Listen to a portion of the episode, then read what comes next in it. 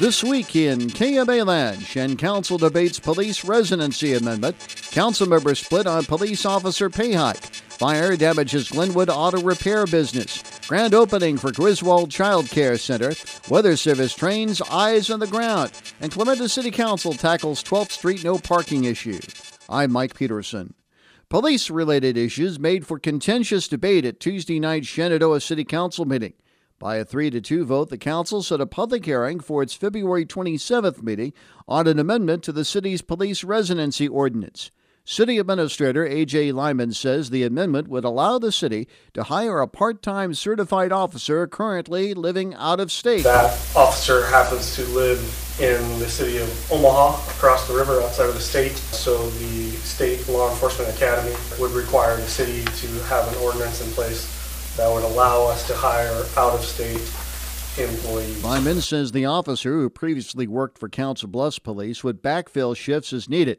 Police Chief Josh Gray says the amendment wouldn't affect requirements for full time officers who must live within 20 minutes of city limits. Council members Kim Swank and Tony Graham voted against setting the hearing. Swank says the amendment would set a precedent for hiring other officers. I think if an officer is going to work here, then he ought to be in the public and because I think that's a big job for the police is to get to know everybody in town, do a little shopping here. We live in Omaha, he's not going to do any shopping. Graham expressed similar sentiments, saying individuals living in Iowa should work in Iowa in order to support local businesses. Councilman John Eric Bradner voted in favor of the hearing, saying the city must consider the amendment. Do we want coverage? Do we want police officers? Or do we, I'm not trying to say that we have to take what we can get, but to a point, I mean, the guy's got experience, he's got law enforcement, we don't have to send him to the academy. Council members Rita Gibson and Richard Jones also voted in favor. Jones, however, says the amendment should specify covering part time officers only. I don't know that we should be running the police department, whatever, so they gotta do their admin. I mean, they have to do what's best for them to run their department. My only thing is, I'd feel more comfortable if this just said part-time. Because Chief Gray's gone, you know, ten years down the road, somebody's reading this going, oh, I can hire somebody for whatever, full-time. Provided the Iowa Law Enforcement Academy approves it, Lyman says the amendment can be adjusted to specify part time officers following the public hearing. Uh, by that same 3 to 2 vote, the council approved an amendment to the city's agreement with the International Brotherhood of Teamsters Local Union 238, granting police officers a $4 an hour pay increase beginning Friday, and all other employees a $1.50 per hour hike beginning July 1st. Lyman says the union requested the amendment in the current contract which was ratified in January 2022 because of the pay disparity for police officers between Shenandoah and other area communities, including Red Oak and Atlantic. That's where the discussion started, okay?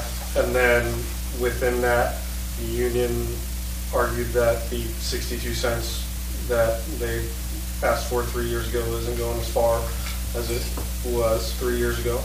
And so this is, this was the agreement they were willing to enter into to provide additional pay for the police officers. Swank and Graham once again voted against the amendment. Swank argued the raises shouldn't be granted during a non negotiating year. They've already signed an agreement saying they would work for that money till next year. I mean, they settled with us. They could have said no right then. I, I just don't understand why we're renegotiating it when it's not a negotiating year. Graham, meanwhile, questioned whether the officers' raises were fair to other city employees, most notably the street department workers. Councilman Richard Jones voted in favor of the pay hike. It may not be time, and, and I understand that, and that's a very good argument. I also understand we want to have the safest city we can, and we want to employ the best officers we can, and we want to be competitive Council members John Eric Brantner and Rita Gibson also voted in favor. Shenandoah Mayor Roger McQueen voiced his support for the amendment, saying the city needs to retain its officers. They have to have this. We have to be competitive. We can't keep losing officers to every other town around here. Uh, we have to have a full force. We can't be doing this on call. Uh, I believe the officers we've had now have done an excellent job on what we've you know been short here and there. Unfortunately, you know, I guess in the union negotiation, this is what it's come to. Uh, I personally think we have some uh, hellaciously good employees. Council members also voted 3 to 2 to ratify rates and salaries for full-time and city employees, specifically certified and non-certified police officers. Effective Friday, Swank and Graham once again voted no. Also at this week's council meeting, Councilman Kim Swank announced the Kay Anderson Foundation is covering the cost of installing lighting at Sportsman's Park's tennis courts. Swank, who serves as the council's Park and Rec Board liaison, says the lighting project is in addition to the Shenandoah School District's planned storage structure at that location. I think we have some of the nicest tennis courts. The only thing we're missing are lights. And I, and I think this is a good thing and, and appreciate everything that they do for us. And, you know, you- People that are like that in the community, you gotta take your hats off to. In addition, Swank says members of the Tannenbaum Tea recently donated funds to cover fees for children ages 10 and under taking swimming lessons this summer at the Wilson Aquatic Center. Park and Rec Board members also recently elected new members. Zach Zwickel was named president, Sherry Anderson vice president, and Cheryl Mulligan secretary. Fire swept through a Glenwood business early Thursday morning. Firefighters from six KMA land departments battled the fire at Best Finish Auto Sales and Service at 209 East Sharp Street. At Glenwood Fire Chief Matt Gray tells KMA News his department was dispatched to the scene shortly after 3 On a.m. arrival, there was smoke, heavy smoke and flame coming from the uh, automotive repair area. We had crews that arrived on scene, and we called for other departments to come in, Council Bluffs, Red Oak, Silver City, Oak Township, and Malvern to come in and assist. We made entry, and there was a lot of heavy fire and smoke throughout the facility. Gray says firefighters' interior attacks, coupled with the use of aerial trucks, brought the fire into control shortly before 5 a.m. The office area was on the west end of the structure. It sustained heavy smoke and a little water damage. The brunt of the damage is on the uh, automotive repair shop side. Numerous vehicles and equipment inside the auto repair shop were also damaged. The chief says building materials made the fire tough to fight. We had to deal with some obstacles with the roof, and it had several layers underneath the roof with a rubber coating, and then uh, inside the ceiling of the uh, facility had uh, tin siding on the ceiling, so we had to rip all that ceiling down inside the building to get to where it got up into the rafters. The cause of the fire was undetermined as of Thursday afternoon. Though the exact opening is a few months away, Griswold residents last weekend celebrated the long awaited completion of its new child care center. Grand opening ceremonies were held last Saturday for the Charles E. Lakin Child Development Center. State fire marshal regulations forced the event's relocation to the Griswold Central Church of Christ. Steve Byer is a board member with the Noble Initiative Foundation, the organization spearheading the center's fundraising efforts. Byer says the drive to construct the center dates back to 2018 when the Noble Center Church closed due to dwindling membership.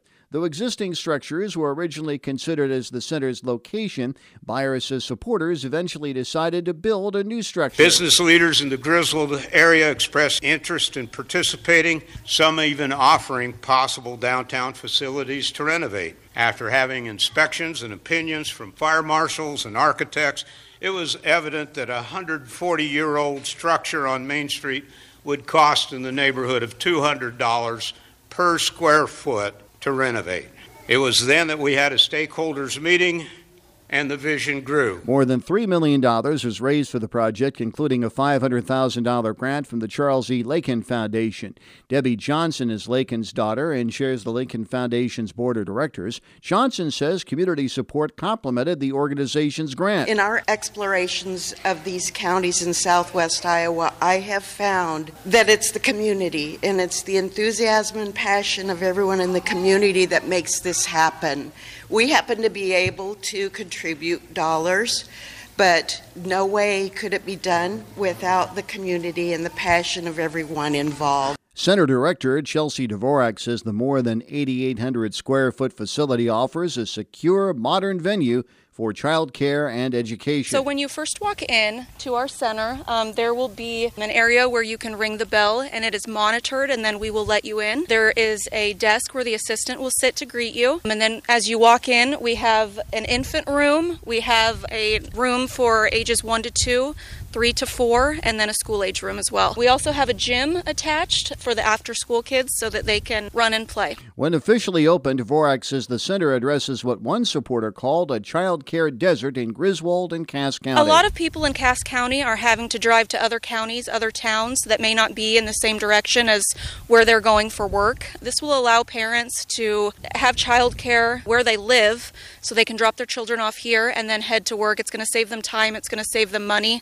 Um, it's also going to bring peace of mind. Dvorak says the demand for child care is demonstrated through the center's registration. Sign up has been open for about three weeks now, and most of our rooms are full. So I would encourage families, um, if you want to get on the list, to start now. Don't wait until we open. Get on the list so we can ensure your child has a spot. Though construction is finished, inspections, state licensing, and the hiring of 25 staff members must be completed before the center officially opens later this spring. Even with today's technology, human eyes are needed to warn the public of approaching severe weather. Individuals taking on that responsibility assembled in Shenandoah Monday night for the National Weather Service's Storm Spotter training class. Weather Service meteorologist Becky Kern offered a primer on severe weather categories and how to report tornadoes, severe storms, and other information. Kern tells KMA News the Weather Service trains spotters throughout the region, covered through its Valley, Nebraska office. We cover 38 counties in eastern Nebraska and southwest Iowa.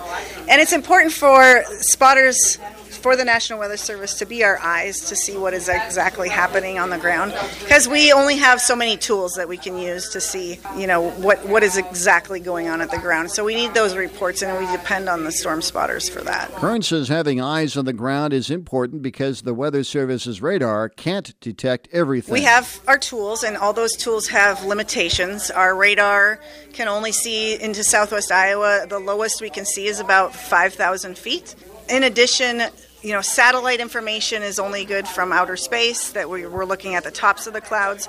So we really depend on the spotter's eyes to tell us what is really going on at the ground. And what that helps us to do too is to see how to advance the warning. If do we need to keep the warning going for the next county or city, um, or can we let it be expired or cancel it early for those folks? In addition to explaining the differences between weather watches and warnings, shelf clouds and wall clouds, funnel clouds and tornadoes, Kern also stressed the importance of storm spotting safety. If you're going to, you know, pull over, try to do it in a, an intersection where you have four routes that you can, you know, possibly go different directions if the storm should move. Driving through, flooded roadways is a bad idea. That's how we get a lot of our uh, weather related deaths is by flooding. So you don't know what the roadbed is underneath all that water. So we please don't drive through water. Also, bridges could be washed out as well, and we don't need anyone, you know, getting in trouble that way. But yeah, and, and then just, you know, staying safe out of the path of the storm at a safe distance is first and foremost. And Kern says it's important for the Weather Service to educate as many people as possible on storm spotting techniques. Efforts to make Page County's emergency services essential services continued this week. At its regular meeting Thursday night, the Page County Board of Supervisors unanimously approved a resolution declaring EMS an essential service in the county. Representatives of KMA land communities, hospitals, and ambulance services recently formed the Page County EMS Advisory Council. Ty Davison is Shenandoah EMS Director and Chair of the Council. Davison says Thursday's action is the first of three steps for approving the Council's charter. Our intention is to be here uh, for the next, this tonight, and then the next two weeks uh, to just continue the process. And then in two weeks from tonight uh, will be the final vote for, for you folks.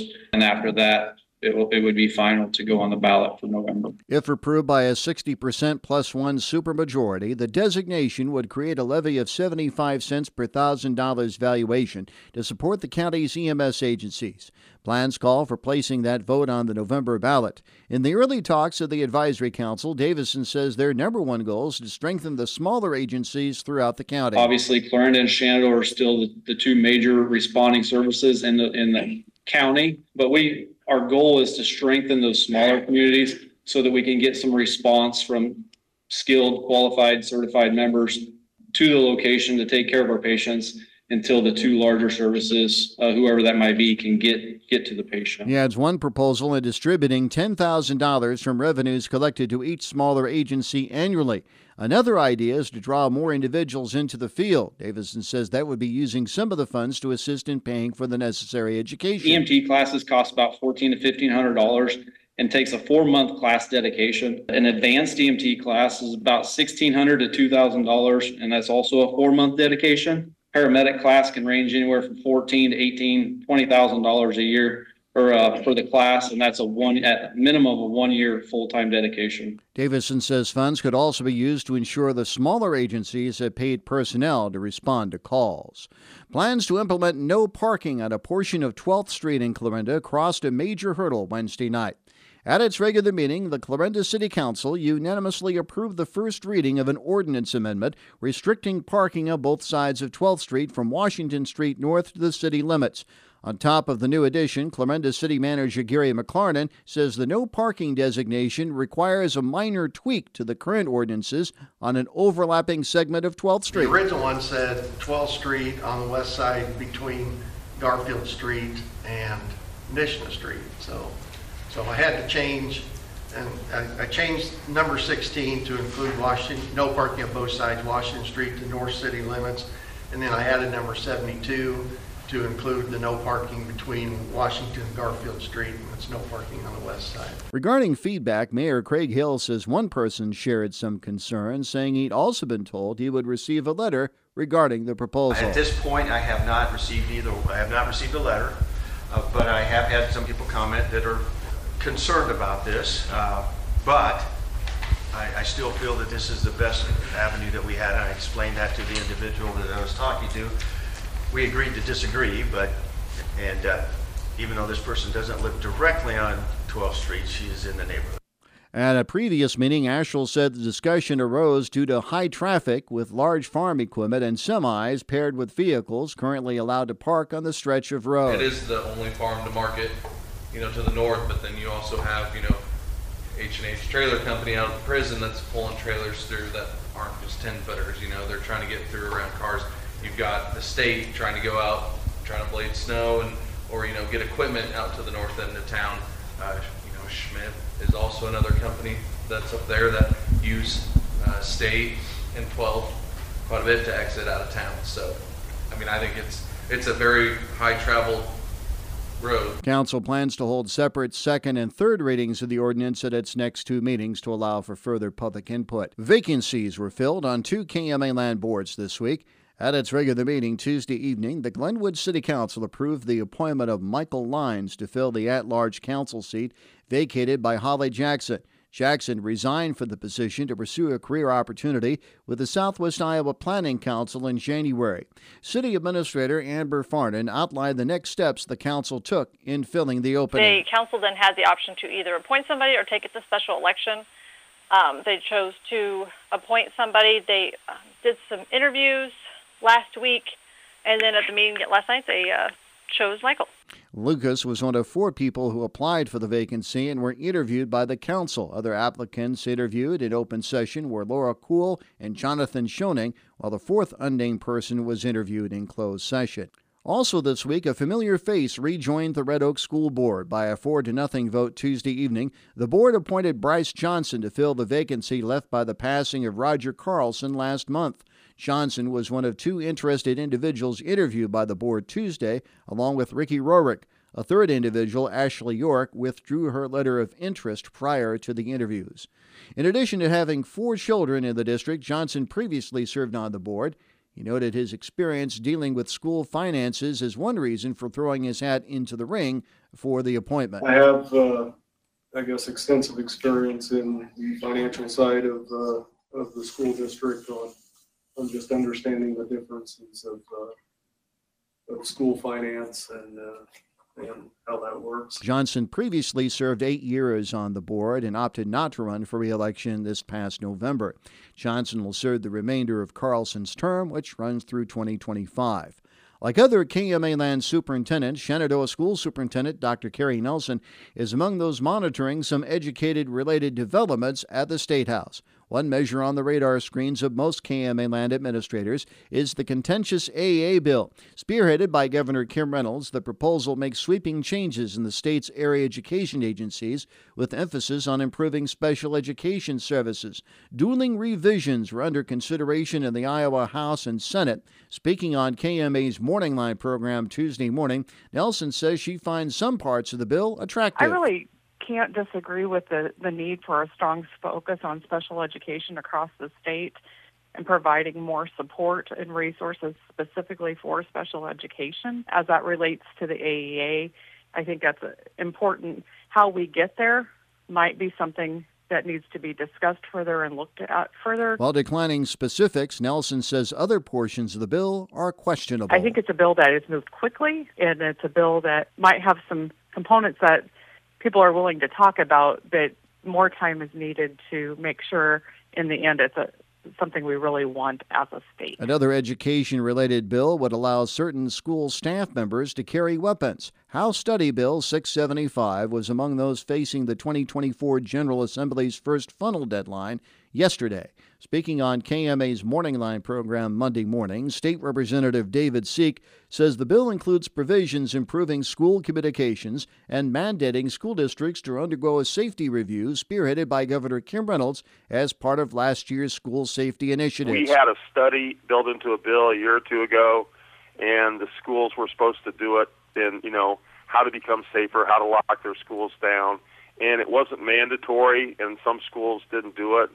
And then, so that's something that they are going to, in this bill, will make mandatory, which I think is important because we need every school to be understanding, you know, what's going on, how, what are the resources they need. Because if they want resources, we need to know what they need. Another provision allows employees of school districts, private schools, or colleges to obtain a professional permit to carry weapons.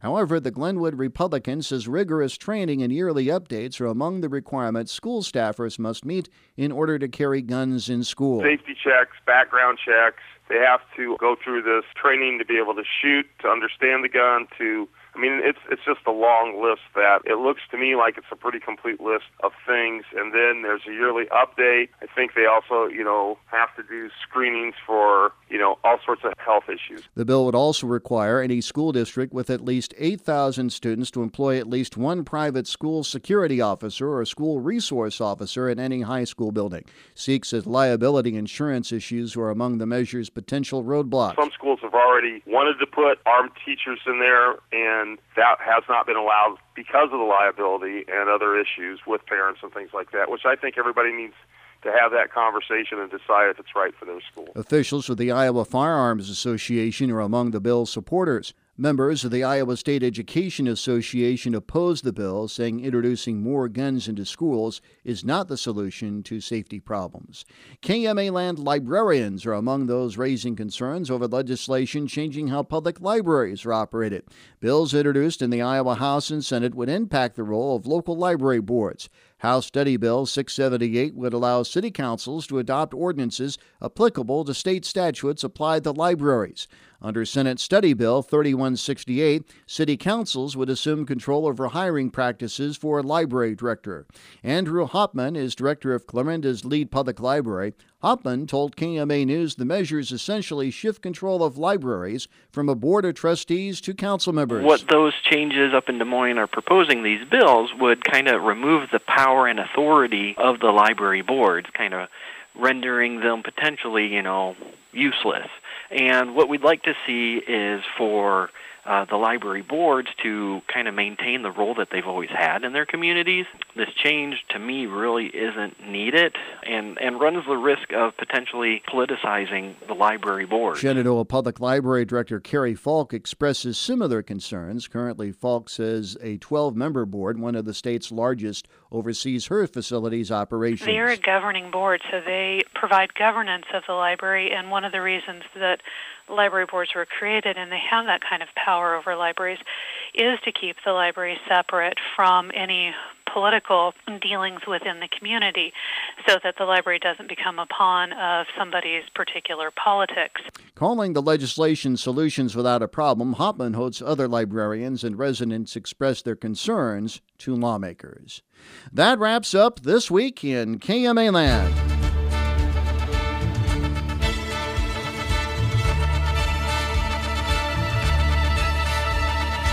Be listening each week at this time for This Week in KMA Land. And for more information all the time, log on to KMAland.com where you can also hear this program in its entirety. For the entire KMA News team, this is Mike Peterson. Thanks for joining us. Have a great weekend.